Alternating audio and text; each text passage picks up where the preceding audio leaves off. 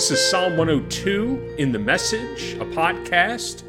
I'm Jeff Pondertwardy. Sometimes our spiritual journeys are marked early on by parents and our family who set a tone, and we just fall into place. Sometimes it takes takes us a while to fall into place, and sometimes falling into place isn't so easy. But in the midst of all that, we find out that God is with us all along the way sometimes that that's that's the thing that makes it all worthwhile. I want to share a, my conversation with a friend of ours, Carol Gillette. She's a pastor with an artist's soul and a passionate seeker of God and a lover of family. Her story is worth hearing, so I'll talk to you afterwards on the other side. Carol Gillette's I am glad we're doing this. I don't know if you are, but I, have been looking forward to us talking like this, and uh, and with the intent of kind of like, I don't know, you sharing a little bit of your story because I think your story is, I, will say it, I think it's fascinating, and uh, um, I, I, I, how have you? Let's just let's just start here. My, well, you're a conversationalist. Goodness gracious, you you are a, you are somebody that can talk and share, uh, like blue blazes uh, which is wonderful. It's part of your personality. How, how, how comfortable how comfortable have you been, or are you right now in in kind of like sharing your story? My guess is you probably pretty are, pretty much are. Is that right? I am getting more and more comfortable sharing it, and as God gives me the the grace to to share different parts of it and uh, really to process what what it is that He's done in my life over these last, uh, gosh, five decades. Actually, uh, boy, you're old. Woo!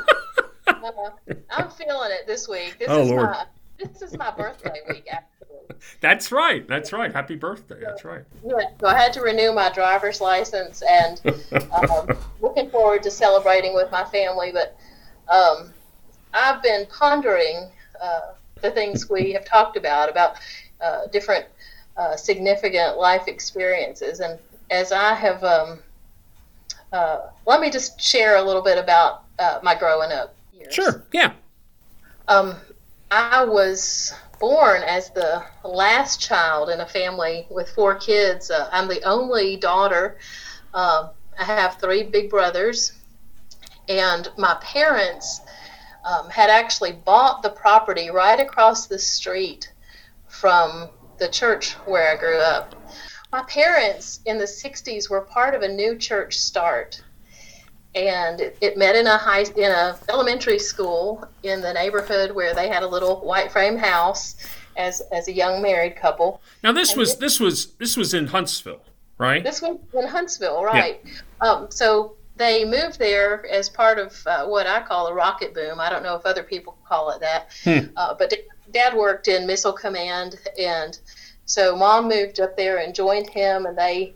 Uh, found uh, they were found by a pastor who was planning a church, and so they became part of a congregation there um, in the '60s that was given a piece of property um, in the area called the Highlands in Huntsville.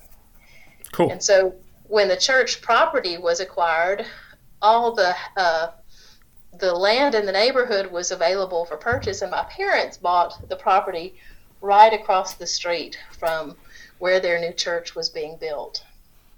So it, to have the church across the streets is that thing. I mean, I grew up. Um, I mean, church. We step out, we step out the doors of the house where I grew up, and you look to the left, and you'd look two blocks up the road, and there was the church where I grew up, Hiss United Methodist Church. And at night, it's lit up up the steeple. It is, you know, you could even say I'm going to say majestic. That's a little bit of a um, over overstatement, but it's very it's very pretty.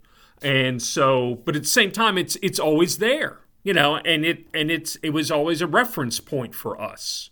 Right. It was like um, like like we've termed the lighthouse, you know. Yeah. The the church is had such a predominant place in neighborhoods at mm-hmm. that time. Mm-hmm. Uh, yes. Which is something we've shifted from uh, these days.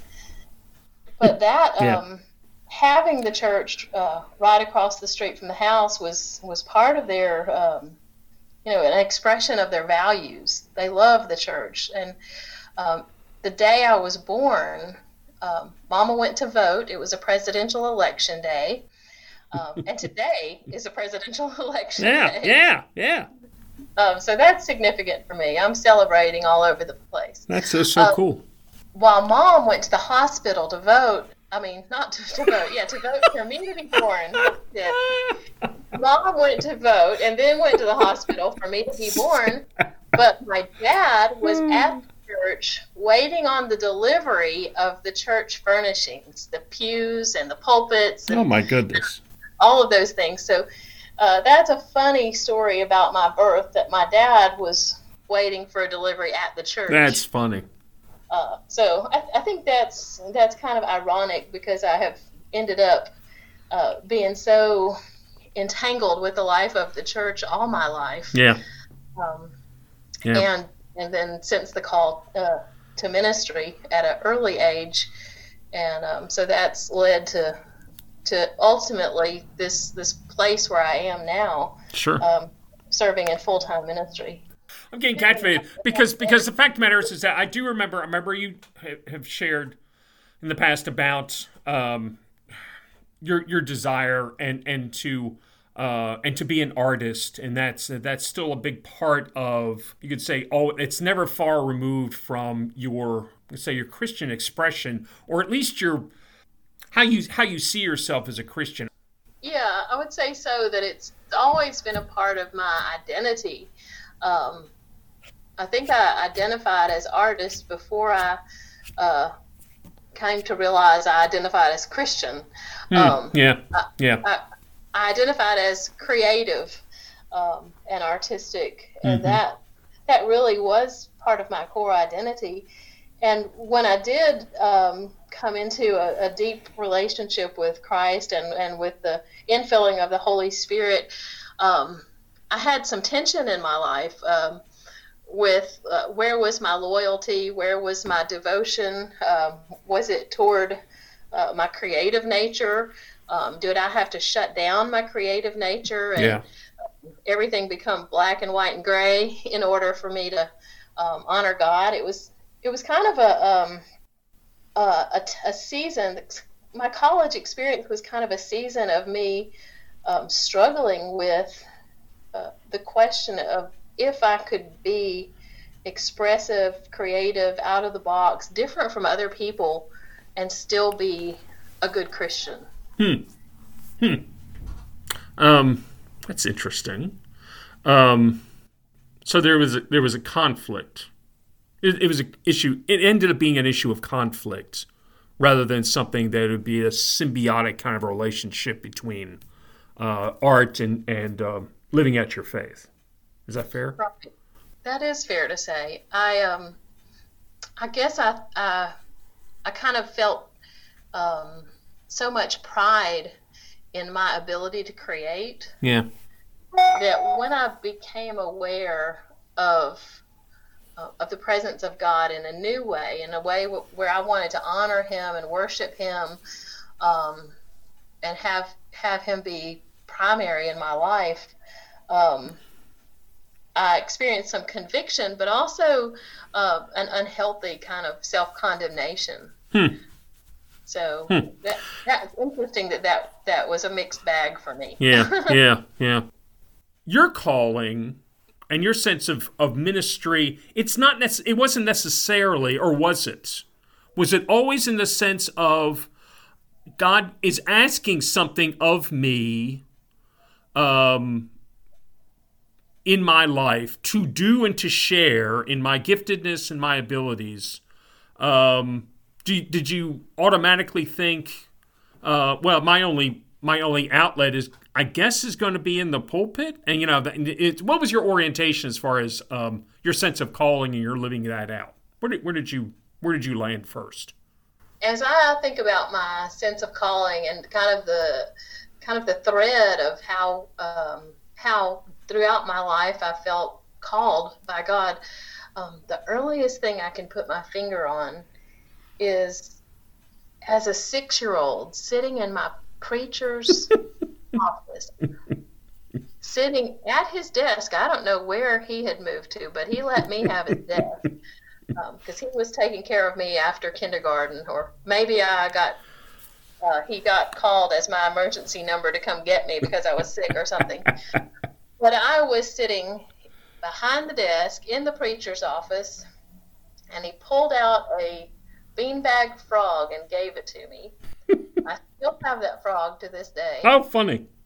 And I remember sitting there, putting my hands on that desk, saying to myself, I can be the preacher. so,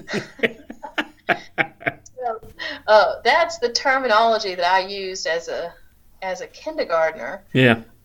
About uh, what was possible for my life, and you know, it it never occurred to me that it would be a problem that I was a little girl. You know? right, right, right, right. But I just had this sense of I can be the preacher. Excellent. Um, and uh, and I, I'm thankful for that memory because it it really builds me up, um, even in times when I struggle these days. Now, another significant moment in my calling thread was when missionaries that we sponsored came to our church. Um, they were, I think they were serving in Korea, and they they brought us things from Korea, and they told us about their mission there, and um, I just remember my heart racing, hearing the stories of what God was doing in this other nation, yeah. uh, and hearing stories about God doing stuff now like we read about in the Bible. it sounds like I was such a holy young child. And the truth is, at the same time, I also really wanted to be a country singer.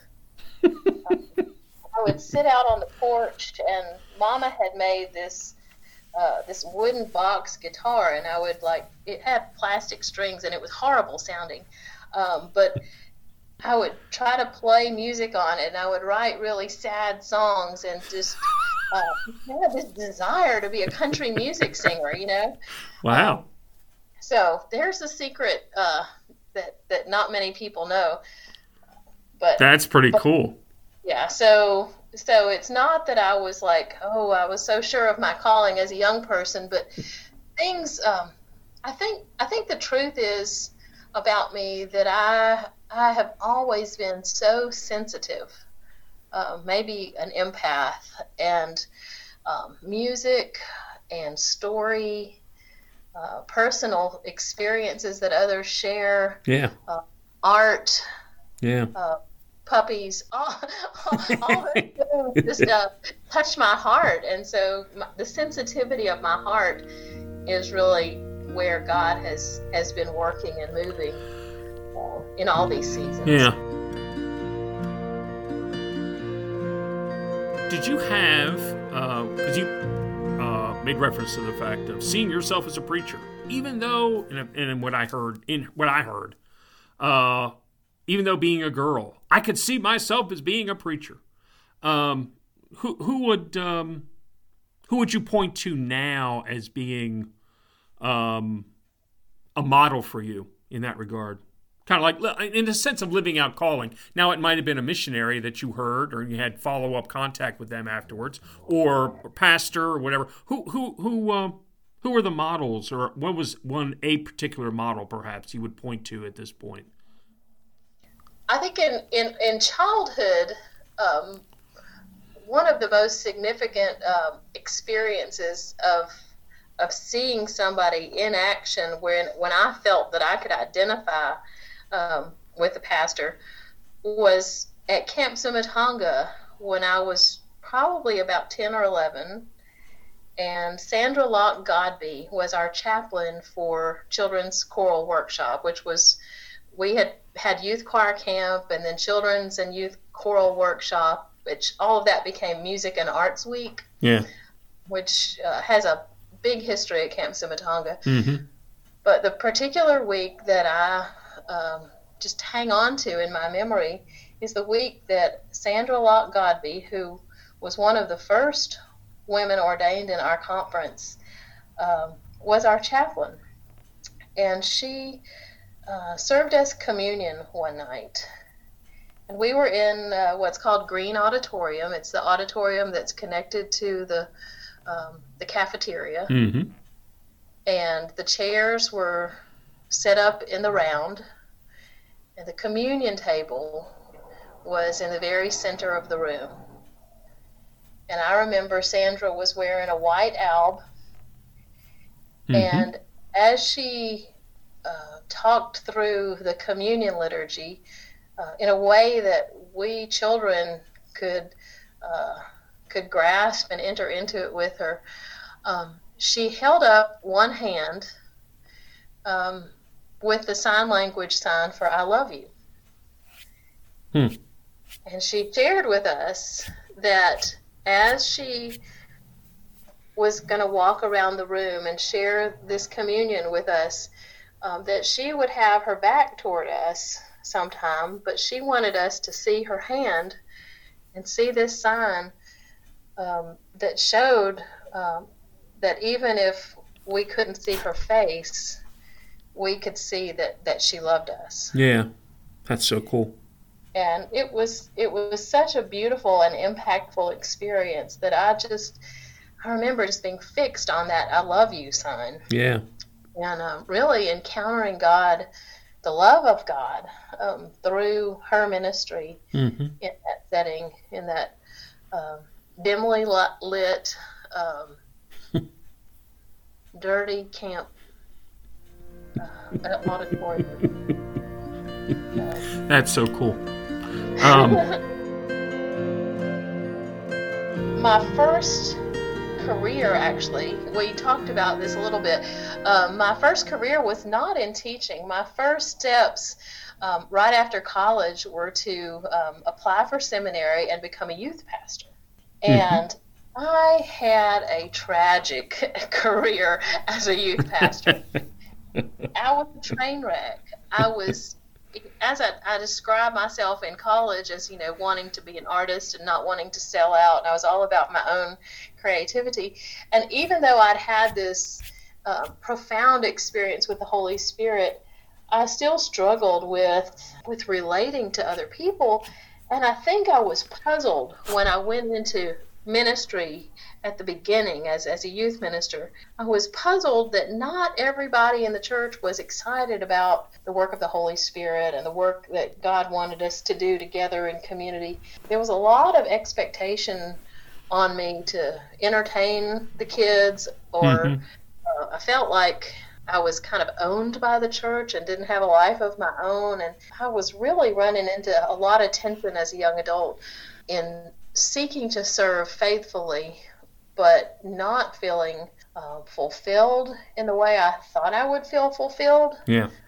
Um, I think I had um, romanticized what ministry was going to be like. Ah. I think it was the first realization that um, that things for me weren't going to work out the way that I had dreamed that they would. Yeah and it really angered me. I was in a time of depression and anger, and all of that just led to me uh, really kind of entering into my first deep season of rebellion mm. against God. I was mad because I thought if I was God's good little girl, then God would give me all the promises, you know, yeah. all the good things that I'm supposed to name and claim. Sure. Uh, That's right. Delight yourself in the Lord; He'll give you the desires of your heart. Right. That's right. Yeah. So, had my list of what I thought God should give me. God wasn't giving me my demands. Yeah. yeah. so I entered into a season of of kind of a crisis of faith and a decision to try some new things and to do things my way and to explore avenues of life that um, that I'd never really allowed myself uh, to explore because my faith was such a dominant and predominant part of my life early on. In the midst of that, I mean, you know, was God distant? Was God silence? Uh, was the predominant attitude you had was an anger toward God that kind of like isolated yourself intentionally in that, or or not? And where were you in that? I would say that my concept of of myself, my my understanding of myself um, and I I wasn't really grounded in my identity in Christ. Yeah. Even though I had experienced salvation, I experienced the baptism of the Holy Spirit, I experienced calling, uh, even Emmaus. I had gone on my Emmaus walk, but still, I wasn't rooted and grounded in the knowledge of God's deep love for me, just as I am. Mm-hmm. Uh, and so, really, for the next dozen or so years, I I waffled and struggled.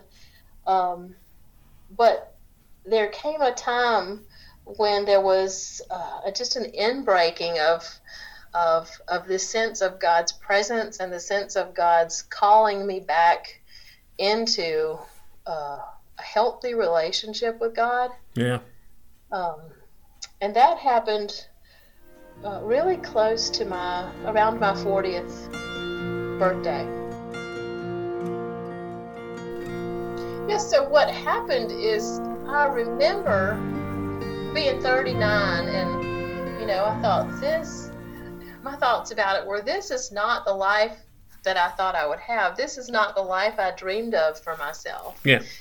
And it went on to this is not the life I believe God has for me.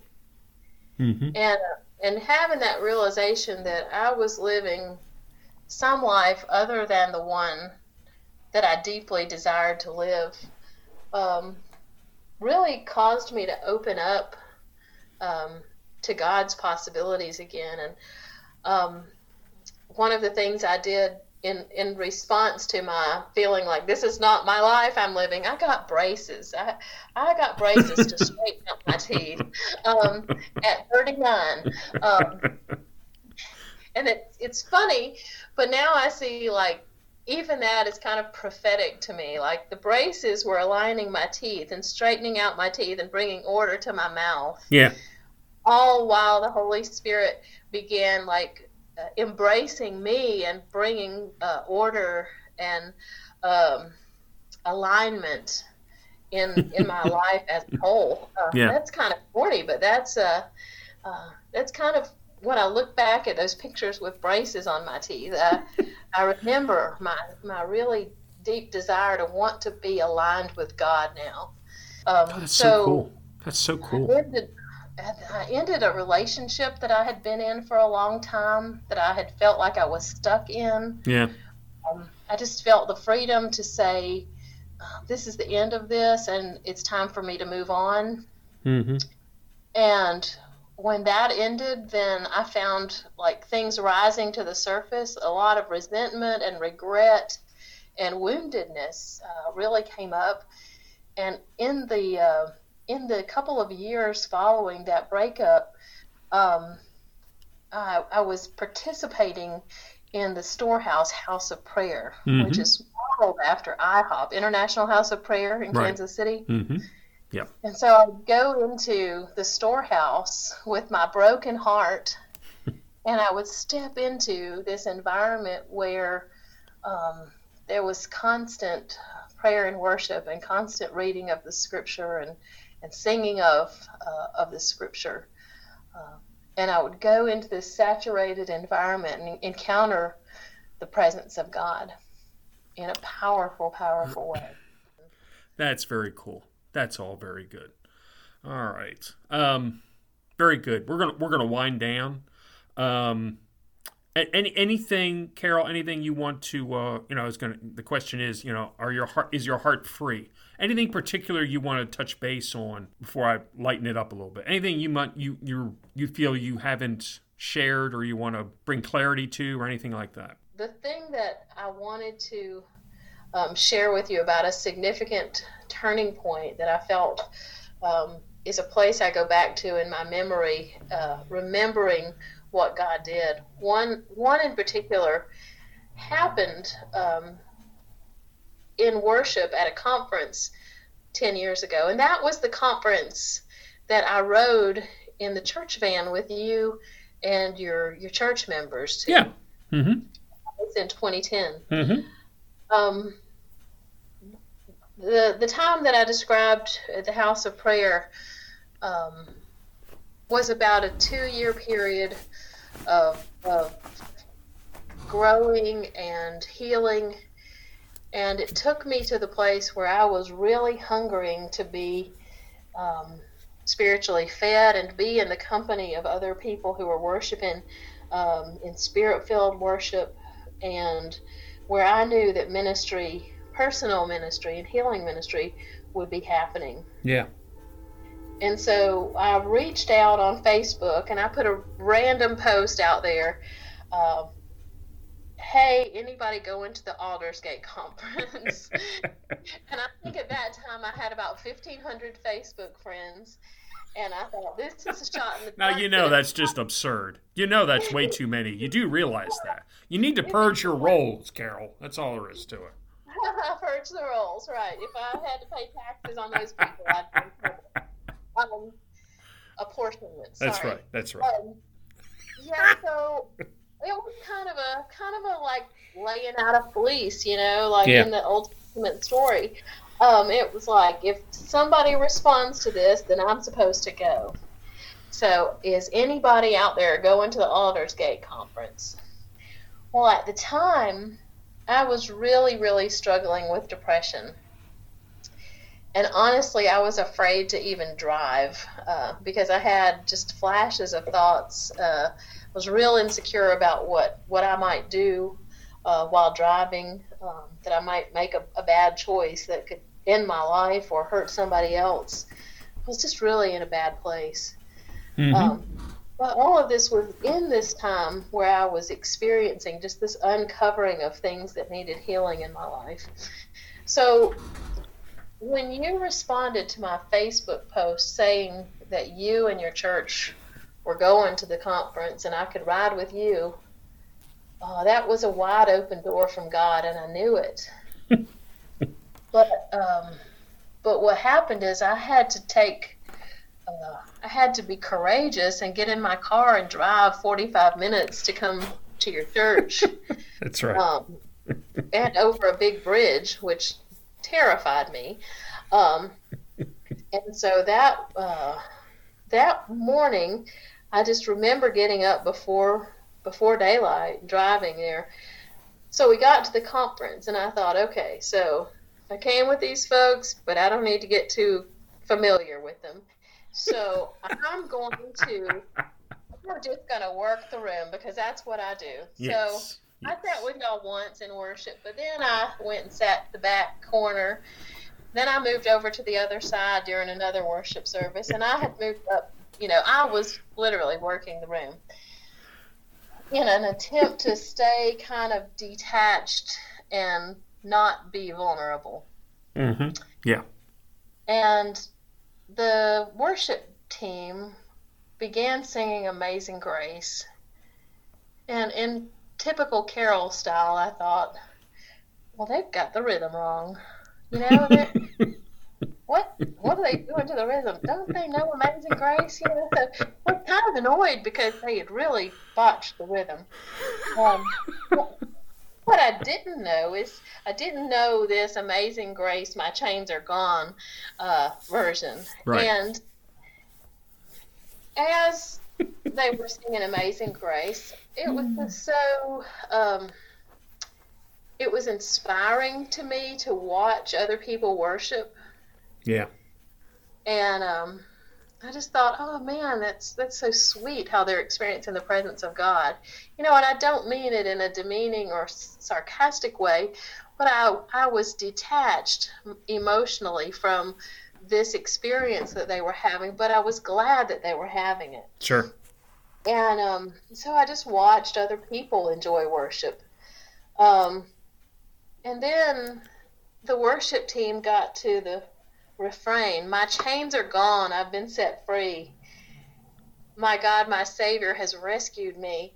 Um, and I was propelled out of my chair into worship in the most overwhelming way, had an overwhelming sense of gratitude for what God has done and what God will do, what God has the capacity and heart to do in my life. It just, um, I'm a quiet worshiper. I like to be on or be small, make myself small in worship, be still and know that I'm God.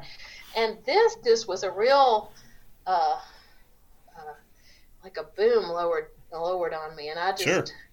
was catapulted. Um, and um, that moment of worship, um, in that time, I just began to hear the voice of God. Yeah. And what the heart of God was saying to me was that I needed to go back and be with the folks who I came with and allow myself to be vulnerable. Mm-hmm. And so I got up and I moved and I came over back to the front left side where y'all were sitting. Mm-hmm. Um, and there I sat when someone brought the banner that says, For those who revere my name, the Sun of Righteousness will rise with healing in his wings. From Micah, I believe. Is Yeah. that Mike? Um, and that banner was just like uh, flowing in, in the air right by us, and I remember Yeah. that. Everything was just so vivid right then, and I, I thought, wow, God's going to heal somebody. God's going to heal somebody, and that's why He wanted me over here so I could see God healing somebody, and I could enjoy that too. Um, what I didn't know is that the person who would be healed that night was me. Yeah. And um, because of the healing I experienced, mind, body, and spirit, I was able, over the, the next couple of years, to say yes to the call to ministry. Mm-hmm. Mm-hmm. Yeah. Yeah. So that Yeah. that moment of worship was so significant. Right. Right. We are winding down, winding down, winding down. All right. Um. So, okay. a- a- Any, anything else you want to? No, Um, that's that's good. I'm ready for your three. You're cool. I'm ready for three other questions. Yeah.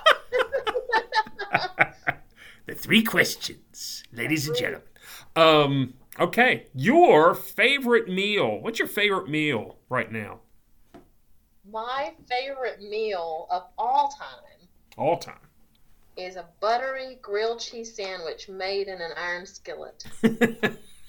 made by my mama in her kitchen about midnight. That's excellent. You put a setting to it. You just, you just. And I need a cold bottle of ketchup because I will probably have about four ounces of ketchup uh, with that grilled cheese sandwich. A little grilled cheese with my ketchup. That to me. Well, that's that's the that's the that's see that's that's the Campbell's uh, tomato soup angle Right. to it. That's two, but ketchup, cold ketchup with a, warm sandwich is really good. That's my comfort food, and and with my mama right there. Yeah, So yeah, excellent. Okay, so you so then you're um because my meals might change and my artists might change, my movies might change, but right now they're they're the same that they were. I mean, I yeah um Uh, steamed shrimp, you know, done well. Uh, it's just I can just eat, I eat my weight in it. That's just great.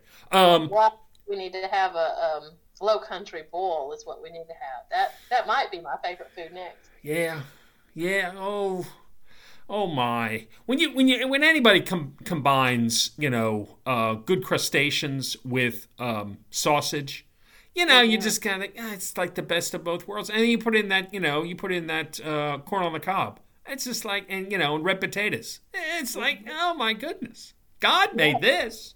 That is like, I think that might be the great banquet one day. Absolutely. Why wouldn't it be? We're crying out loud. Um, absolutely. Cheese and crack. That's just wonderful. Okay. Um, where were we? Oh, oh, uh, uh, favorite artist. What's your favorite artist? Well, um, I'm going to go the visual arts route in my answer. Yes, yes, yes, Um, I am a visual artist, yes. um, my favorite artist is Georgia O'Keeffe. Okay. Excellent. And I, as a young person, I thought Georgia O'Keeffe must have like um, made her paintings like more abstract, uh, like stylized. Like she must have looked at the mountains and just generalized Yeah. of how they looked. Um, but when I went out, I got the opportunity to go camping in the desert in Juarez, Mexico, uh, as as a young adult Yeah. uh, on a fishing trip. And I stood out in the desert looking at the mountains, looking at the hills as the sun reflected on them. And I saw that beauty that Georgia O'Keeffe captured in, in many of her paintings. And I realized she was painting realistically. It wasn't stylized, it wasn't abstracted. Um, and just the beauty of, of that mm-hmm. uh, really grabbed my heart and it really uh, strengthened my love of her art. That's very cool. That's she's my favorite artist. That's like really neat. Try to paint like her. yeah, yeah, yeah. That's very cool. I know you've probably have said before, and I can't remember. What is your favorite movie? Well, I um I I joined Amazon Prime a while back, and now Amazon Prime thinks that my favorite movies are about old English spinsters who run dusty bookshops. Old English spinsters who run dusty bookshops. Okay. basically, anything in that genre appeals to me. Yeah. Uh, and I think I think this is maybe because I went on a Meryl Streep binge. Ah. And so uh, my Meryl Streep binge started with the movie Julie and Julia. So if I need to put my finger on one movie, that's the gateway movie for me that led to this uh, old English spinsters running dusty bookshops. This is really weird. Um, uh, go in that direction. The movie Julie and Julia. Yeah, yeah. Amy Adams, where Meryl Streep plays Julia Child. Yes. And um, Amy Adams, Julie, is yes. a str- struggling new blogger. Right. Um, so that I just think that was a really cute movie, and it had a lot of uh, emotion and frustration and a longing to have a purpose and to be disciplined and um, I just really could identify with the Amy Adams character in that. And so that's cool. But but now I am on this search for movies about old English spinsters running dusty bookshops. Maybe, maybe, that's my destiny or something. Maybe I, I don't know. I don't think I don't think that's I don't think that's true. Even though they're probably you know they're probably feral cats that probably walk in and out of the in and out of the, yeah in and out of the bookstore.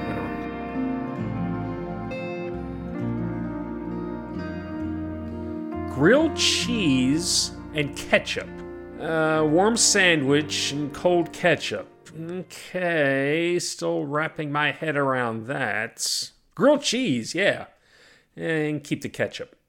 But that's okay. That's okay. That's that's why I'm asking what your favorite meal is. Anyway, um, Carol, we're we're glad that uh, you shared your story and that really, honest to goodness, that we've been a part of your story. You certainly are a part of ours. So God bless you and God bless what God is doing in and through you in these days. I'm glad you are listening out there. Uh, however, you're listening to us, be sure to, uh, if you can leave a comment, do so on whatever platform it is. If you want to subscribe on that platform, I encourage you to do that. And uh, if you're hearing us, you know, indirectly through Facebook, if you found us on Facebook, be sure to give us a thumbs up or give us a comment there, just so we all know that you are listening. That would be great. All right, y'all take care. We'll see you along the journey. Bye bye.